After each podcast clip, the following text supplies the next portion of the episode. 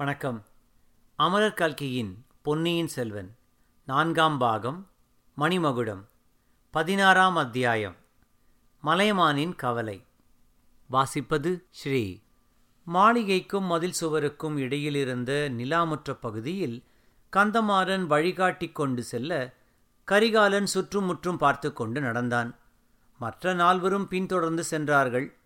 குறவை கூத்துக்காக மேடையும் கொட்டகையும் போட்டிருந்த இடத்தை அடைந்ததும் கரிகாலன் நின்றான். ஓஹோ இது என்ன? இங்கே என்ன நடக்கப் போகிறது? என்று கேட்டான். கோமகனே தங்களுக்கு விருப்பமாயிருந்தால் இங்கே குறவை கூத்து வைக்கலாம் என்ற உத்தேசம். ஆஹா ரொம்ப நல்லது. குறவை கூத்து வையுங்கள். வில்லுப்பாட்டு வையுங்கள். கரிகால் வளவர் நாடகம் விஜயாலய சோழர் நாடகமெல்லாம் வையுங்கள். பகலெல்லாம் காட்டில் வேட்டையாடுவதில் கழிப்போம் இரவெல்லாம் பாட்டிலும் கூத்திலும் கழிப்போம். சம்புவரையரே என் பாட்டன் மலையமான் எனக்கு என்ன சொல்லி அனுப்பினான் தெரியுமா? கடம்பூர் சம்புவரையன் மாளிகையில் இருக்கும்போது இரவில் தூங்காதே என்று எச்சரிக்கை செய்தான். நான் என் பாட்டனுக்கு என்ன மறுமொழி சொன்னேன் தெரியுமா? பாட்டா நான் பகலிலும் தூங்குவதில்லை இரவிலும் தூங்குவதில்லை. நான் தூங்கி மூன்று வருஷமாகிறது. ஆகையால் நான் தூங்கும்போது விரோதிகள் எனக்கு ஏதேனும் தீங்கு செய்து விடுவார்கள் என்று பயப்பட வேண்டாம். நான் விழித்து கொண்டிருக்கும் போதே யாராவது தீங்கு செய்தால்தான் செய்யலாம். அவ்வளவு துணிச்சொல்லுள்ள ஆண்மகன் யார் இருக்கிறான்? என்று மலையமானுக்கு தைரியம் சொல்லிவிட்டு வந்தேன் என்று கூறிவிட்டு கரிகாலன் கடகடவென்று சிரித்தான். சம்போரையர் கோபத்தினால் நடுங்கிய குரலில் ஐயா தாங்கள் தூங்கினாலும் சரி விழித்து கொண்டிருந்தாலும் சரி தங்களுக்கு எவனும் இந்த மாளிகையில் இருக்கும்போது தீங்கு செய்ய துணிய மாட்டான் என்றார். ஆம் ஆம். கடம்பூர் சம்புவரையர் மாளிகைக்குள் எனக்கு தீங்கு செய்யக்கூடியவன் யார் இருக்க முடியும்?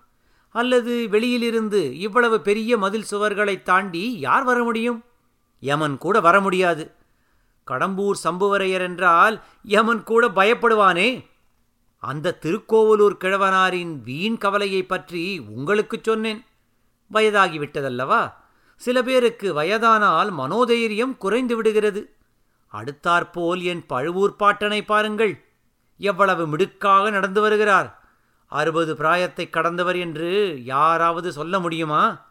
என்று கூறி சிறுநகை செய்தான் கரிகாலன். பழுவேட்டரையர் இதற்கு மறுமொழி ஏதேனும் சொல்ல வேண்டும் என்று எண்ணி தமது தொண்டையை கனைத்து கொண்டார். அது சிங்க கர்ஜனையைப் போல் முழங்கிற்று. பாருங்கள் பெரிய பழுவேட்டரையர் தொண்டையை கனைத்தால் பாரெங்கும் நடுங்கும் என்று சொல்வது எவ்வளவு சரியாயிருக்கிறது? கந்தமாரா வந்தியத்தேவா பார்த்திவேந்திரா நீங்களெல்லாம் பழுவூர் பாட்டன் வயதில் இவ்வளவு திடமாக இருப்பீர்களா என்று யோசித்துப் பாருங்கள். ஒருவேளை அவரைப் போல் தொண்டையை கணப்பீர்கள் ஆனால் அவர் வயதில் அந்த புறத்துக்கு புதிய பெண்ணை கொண்டு வர மாட்டீர்கள். தாத்தா தங்களுடன் இளையராணியையும் அழைத்து வந்திருக்கிறீர்கள் போலிருக்கிறதே. முன்வாசல் மண்டபத்தில் பார்த்தேன். இளையராணி எப்படி பிரயாணம் செய்து வந்தார்கள்? மூடு பல்லக்கிலா ரதத்திலா அல்லது வண்டியிலா? பழுவேட்டரையர் அப்போது குறுக்கிட்டு யானை மீது அம்பாரியில் வைத்து நாடு நகரமெல்லாம் அறிய அழைத்து வந்தேன் என்று பெருமிதத்துடன் கூறினார். அப்படித்தான் செய்ய வேண்டும் தாத்தா. இனிமேல் எப்போதும் அப்படியே செய்யுங்கள். மூடு பல்லக்கில் மட்டும் அழைத்து வர வேண்டாம்.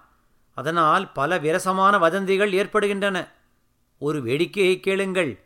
பழுவூர் இளையராணியின் மூடு பல்லக்கில் சில சமயம் என் சித்தப்பன் மதுராந்தகன் ரகசியமாக ஏறிக்கொண்டு ஊர் ஊராக போய் வருகிறானாம். இப்படி ஒரு வதந்தி நாடெங்கும் பரவியிருக்கிறது என்று கரிகாலன் கூறி இடி இடி என்று சிரித்தான். ஆனால் அங்கிருந்த மற்றவர்கள் யாரும் சிரிக்கவில்லை. ஒவ்வொருவர் மனத்திலும் ஒவ்வொருவித கலக்கம் ஏற்பட்டது. வந்தியத்தேவன் தன் மனத்திற்குள் ஐயோ எப்பேற்பட்ட தவறு செய்துவிட்டோம். இந்த வெறிபிடித்த மனிதரிடம் எல்லாவற்றையும் சொல்லிவிட்டோமே ஒன்றையும் மிச்சம் வைத்துக் கொள்ளாமல் பகிரங்கப்படுத்தி விடுவார் போலிருக்கிறதே என்று எண்ணி கலங்கினான். பெரிய பழுவேட்டரையரின் உள்ளம் எரிமலையின் உட்பிரதேசத்தைப் போல் தீயும் புகையுமாக கிளம்பி கொதித்து கனன்றது. தீயும் புகையும் எரிமலை வாயின் வழியாக வருவதற்கு முன்னால் உண்டாகும் பயங்கர உருமலை போல் அவர் மீண்டும் தொண்டையை கனைத்து கொண்டார். அவர் பேசுவதற்கு முன் பார்த்திவேந்திரன் ஓர் அடி முன்னால் பெயர்ந்து வந்து கோமகனே பழுவூர் இளையராணியை நான் வெகு சிறிய காலம்தான் பார்த்து பழக நேர்ந்தது. அதற்குள்ளேயே அவர் எத்தகைய பத்தினி தெய்வம் என்பதை அறிந்து கொண்டேன். பழுவூர் ராணியை பற்றி யாரேனும் அவதூறு கூற முற்பட்டால் அவனை அந்த கணமே என் வாளுக்கு இரையாக்குவேன். இது சத்தியம் என்று சொன்னான். கந்தமாறன் பின்னால் ஒரு அடி வந்து நின்று என் கையில் கத்தி எடுக்க வேண்டிய அவசியமே இல்லை. பழுவூர் இளையராணியைப் பற்றி அவதூறு கூறுகிறவனை என் கையினாலேயே கழுத்தை நெறித்து கொன்று விடுவேன். இது சத்தியம் என்றான். இதைக் கேட்ட வந்தியத்தேவனும் ஒரு அடி முன்வந்து நானும் அப்படித்தான். பழுவூர் ராணியைப் பற்றி யாரேனும் தவறாக பேசினால் என் கண் பார்வையினாலேயே அவனை சுட்டரித்து விடுவேன் என்றான். ஆஹாஹா! கொஞ்சம் பொறுங்கள் நண்பர்களே. என்னிடம் சண்டைக்கு வந்து விடுவீர்கள் போலிருக்கிறதே. பார்த்தீர்களா தாத்தா? தமிழ் பெண் குலத்தின் கௌரவத்தை காப்பாற்றுவதில் இவர்கள் எவ்வளவு துடிப்புடன் இருக்கிறார்கள். ஆனால் பழுவூர் இளையராணியைப் பற்றி யாரும் அவதூறு சொல்லவில்லை. சொன்னால் நானும் கேட்டுக்கொண்டு சும்மா இருக்க மாட்டேன். இந்த வீராதி வீரர்கள் வரும் வரையில் அப்படி அவதூறு சொன்னவனை நான் உயிரோடு வைத்திருக்க மாட்டேன்.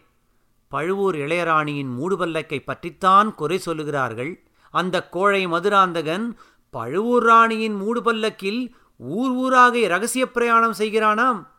எப்போது ஆண்மகன் ஒருவன் மூடுபல்லக்கில் இரண்டு பக்கத்திலும் திரைவிட்டு கொண்டு பிரயாணம் செய்கிறானோ அப்போது இளையராணியும் அப்படி பிரயாணம் செய்தால் சில அனர்த்தங்கள் விளையக்கூடும் அல்லவா? கோமகனே பராந்தக சக்கரவர்த்தியின் பேரனும் கண்டராதித்தருடைய திருமகனுமான மதுராந்தக தேவர் எதற்காக மூடுபல்லக்கில் பிரயாணம் செய்ய வேண்டுமாம்? எனக்கு ஒன்றும் விளங்கவில்லையே என்றான் பார்த்திவேந்திர பல்லவன். அதன் காரணமும் ஒரு வேடிக்கையான காரணம்தான். மதுராந்தகன் மூடுபல்லக்கில் ஏறிக்கொண்டு ஊர் ஊராகப் போய் தன் கட்சிக்கு பலம் திரட்டிக் கொண்டு வருகிறானாம். எதற்காக பலம் திரட்டுகிறது? எதற்காகவா? என் தகப்பனாருக்குப் பிறகு சோழராஜ்ய சிம்மாசனத்தில் அவன் ஏறுவதற்காகத்தான். எப்படி இருக்கிறது கதை? சில மாதங்களுக்கு முன்பு ஒரு நாள் இந்த கடம்பூர் மாளிகைக்கு கூட அவன் அப்படி மூடுபல்லக்கில் ரகசியமாக வந்திருந்தானாம். நள்ளிரவில் சதியாலோசனை கூட்டம் ஒன்று இங்கே நடந்ததாம். பார்த்திவேந்திரா திருக்கோவலூர் கிழவனார் நீயும் என்னுடன் இருந்தபோதுதானே இதையெல்லாம் சொன்னார்? மதுராந்தகனுக்கு சிம்மாசனம் ஏறுவதற்கு உள்ள ஆர்வத்தினால் அவசரப்பட்டு என் தந்தையை கொஞ்சம் சீக்கிரமாகவே சொர்க்கத்துக்கு அனுப்பினாலும் அனுப்பிவிடுவான் என்று சொன்னாரே அதெல்லாம் உனக்கு நினைவில்லையா? நினைவுக்கு வருகிறது இளவரசே அதையெல்லாம் அப்போதும் நான் நம்பவில்லை இப்போதோ சிறிது கூட நம்பவில்லை. தஞ்சாவூருக்கு போய் தங்கள் தந்தையை நேரில் தரிசித்துவிட்டு வந்த பிறகு நீ மட்டும் என்ன? நானும் கூடத்தான் நம்பவில்லை. நம்பியிருந்தால் இந்த கடம்பூர் மாளிகைக்கு விருந்தாளியாக வந்திருப்பேனா? என்று கூறி கரிகாலன் மீண்டும் எதையோ நினைத்து கொண்டவன் போல் சிரித்தான். கடம்பூர் சம்புவரையர் தொண்டையை கனைத்து கொண்டு கோமகனே திருக்கோவலூர் மலையமான் குலத்துக்கும் எங்கள் குலத்துக்கும் நீண்டகால விரோதம் என்பது தங்களுக்கு தெரிந்திருக்கும் என்றார். தெரியாமல் என்ன? அந்த விரோதங்களைப் பற்றி சங்கப்புலவர்கள் பாடியிருக்கிறார்களே! கொல்லிமலை வல்வில் ஓரியை மலையமான் திருமுடிக்காரி சண்டையில் கொன்றான். வல்வில் ஓரியின் வம்சத்தில் நீங்கள் வந்தவர்கள். ஆகையால் அந்த விரோதத்தை இன்னமும் வைத்துக் கொண்டிருக்கிறீர்கள். கோமகனே வல்வில் ஓரியின் சாவுக்கு உடனே பழிவாங்கப்பட்டது. வல்வில் ஓரியின் உறவினனாகிய அதியமான் நெடுமானஞ்சி திருக்கோவலூர் மீது படையெடுத்துச் சென்று அந்த ஊரையும் அழித்தான். மலையமானுடைய முள்ளூர் மலைக்கோட்டையையும் தரைமட்டமாக்கினான். சம்பூரையரே அதியமான் மட்டும் தனியாக அந்த காரியத்தை செய்துவிடவில்லை. என் முன்னோனாகிய சோழன் கிள்ளிவளவனுடைய உதவியைக் கொண்டுதான் மலையமான் மீது அதியமான் வெற்றியடைந்தான். அந்த பழைய கதையெல்லாம் இப்போது எதற்கு? நாங்கள் மறந்துவிட்டாலும் மலையமான் மறப்பதில்லை. ஏதாவது எங்கள் பேரில் அவன் குற்றம் சாட்டிக் கொண்டிருக்கிறான். நான் தான் சொன்னேனே கிழவருக்கு வயதாகிவிட்டது. ஆகையால் புத்தியும் தடுமாறுகிறது. நான் இங்கே இருக்கும்போது எனக்கு ஆபத்து ஒன்றும் வராமல் பாதுகாப்பதற்காக அவன் ஒரு பெரும் சைன்யத்தை திரட்டிக் கொண்டு வராமல் இருக்க வேண்டுமே என்று கூட எனக்கு கொஞ்சம் கவலையாய் இருக்கிறது. இளவரசே அப்படி ஏதேனும் தங்களுக்கு சந்தேகம் இருந்தால்? என்று சம்புவரையர் தடுமாறினார். எனக்கு சந்தேகமா? இல்லவே இல்லை. மலையமானோடு எங்கள் உறவு இரண்டு தலைமுறையாகத்தான். பழுவேட்டரையரோடு எங்கள் உறவு ஆறு தலைமுறையாக தொடர்ந்து வந்திருக்கிறது. பழுவூர் அரசரே இங்கே வந்திருக்கிறார். அவர் சோழகுலத்துக்கு விரோதமாக ஏதும் செய்வார் என்று நினைக்க எனக்கு பைத்தியம் பிடித்திருக்கிறதா? என்று கரிகாலன் கூறி பைத்தியச் சிரிப்பு சிரித்தான். பழுவேட்டரையர் கம்பீரமான குரலில் இளவரசே சோழகுலத்துக்கு விரோதமாக நான் எதுவும் செய்ய மாட்டேன். இது சத்தியம். தர்ம நியாயத்துக்கு விரோதமாகவும் எதுவும் எப்பொழுதும் செய்ய மாட்டேன். இது இருமடங்கு சத்தியம் என்றார். ஆமாம் ஆமாம். தர்ம நியாயம் என்பதாக ஒன்று இருக்கத்தான் இருக்கிறது. அதை பற்றி தங்களிடம் பேசி தெரிந்து கொள்ளத்தான் வந்தேன். வேட்டையாடும் நேரமும் கூத்து பார்க்கும் நேரமும் போக ஒழிந்த நேரத்தில் சற்று தர்ம நியாயத்தையும் பற்றி பேசலாம். சம்புவரையரே இந்த பிரம்மாண்டமான அரண்மனையில் நானும் என் சிநேகிதர்களும் தங்குவதற்கு எந்த இடத்தை ஏற்படுத்தியிருக்கிறீர்கள்? என்று கேட்டான் கரிகாலன். ஐயா தங்களுக்கும் பழுவூர் மன்னருக்கும் பின்கட்டில் விருந்தினர் விடுதி முழுவதையும் ஒதுக்கிவிட்டிருக்கிறோம். மற்றபடி வரக்கூடிய சிற்றரசர்களையெல்லாம் என்னோடு முன்கட்டிலேயே வைத்துக் கொள்வேன் ஓஹோ இன்னும் சிற்றரசர்களும் வரப்போகிறார்களா? ஆம் இளவரசே தங்களை இங்கே சந்திப்பதற்கு சுற்றுப்புறமுள்ள குறுநில மன்னர்கள் எல்லாரும் ஆவலாய் இருக்கிறார்கள். பலரும் வருவார்கள். வரட்டும் வரட்டும். எல்லாரும் வரட்டும். ரொம்ப நல்லது. யோசித்து முடிவு செய்ய வேண்டியதை ஒரு வழியாக முடிவு செய்து விடலாம். மதுராந்தகனுடைய சதியாலோசனை ஒரு புறம் இருக்கட்டும். நானே உங்களுடன் சேர்ந்து ஒரு சதியாலோசனை செய்ய விரும்புகிறேன். அதற்கு இந்த மாளிகையை காட்டிலும் தகுந்த இடம் கிடைக்காது என்றான் கரிகாலன்.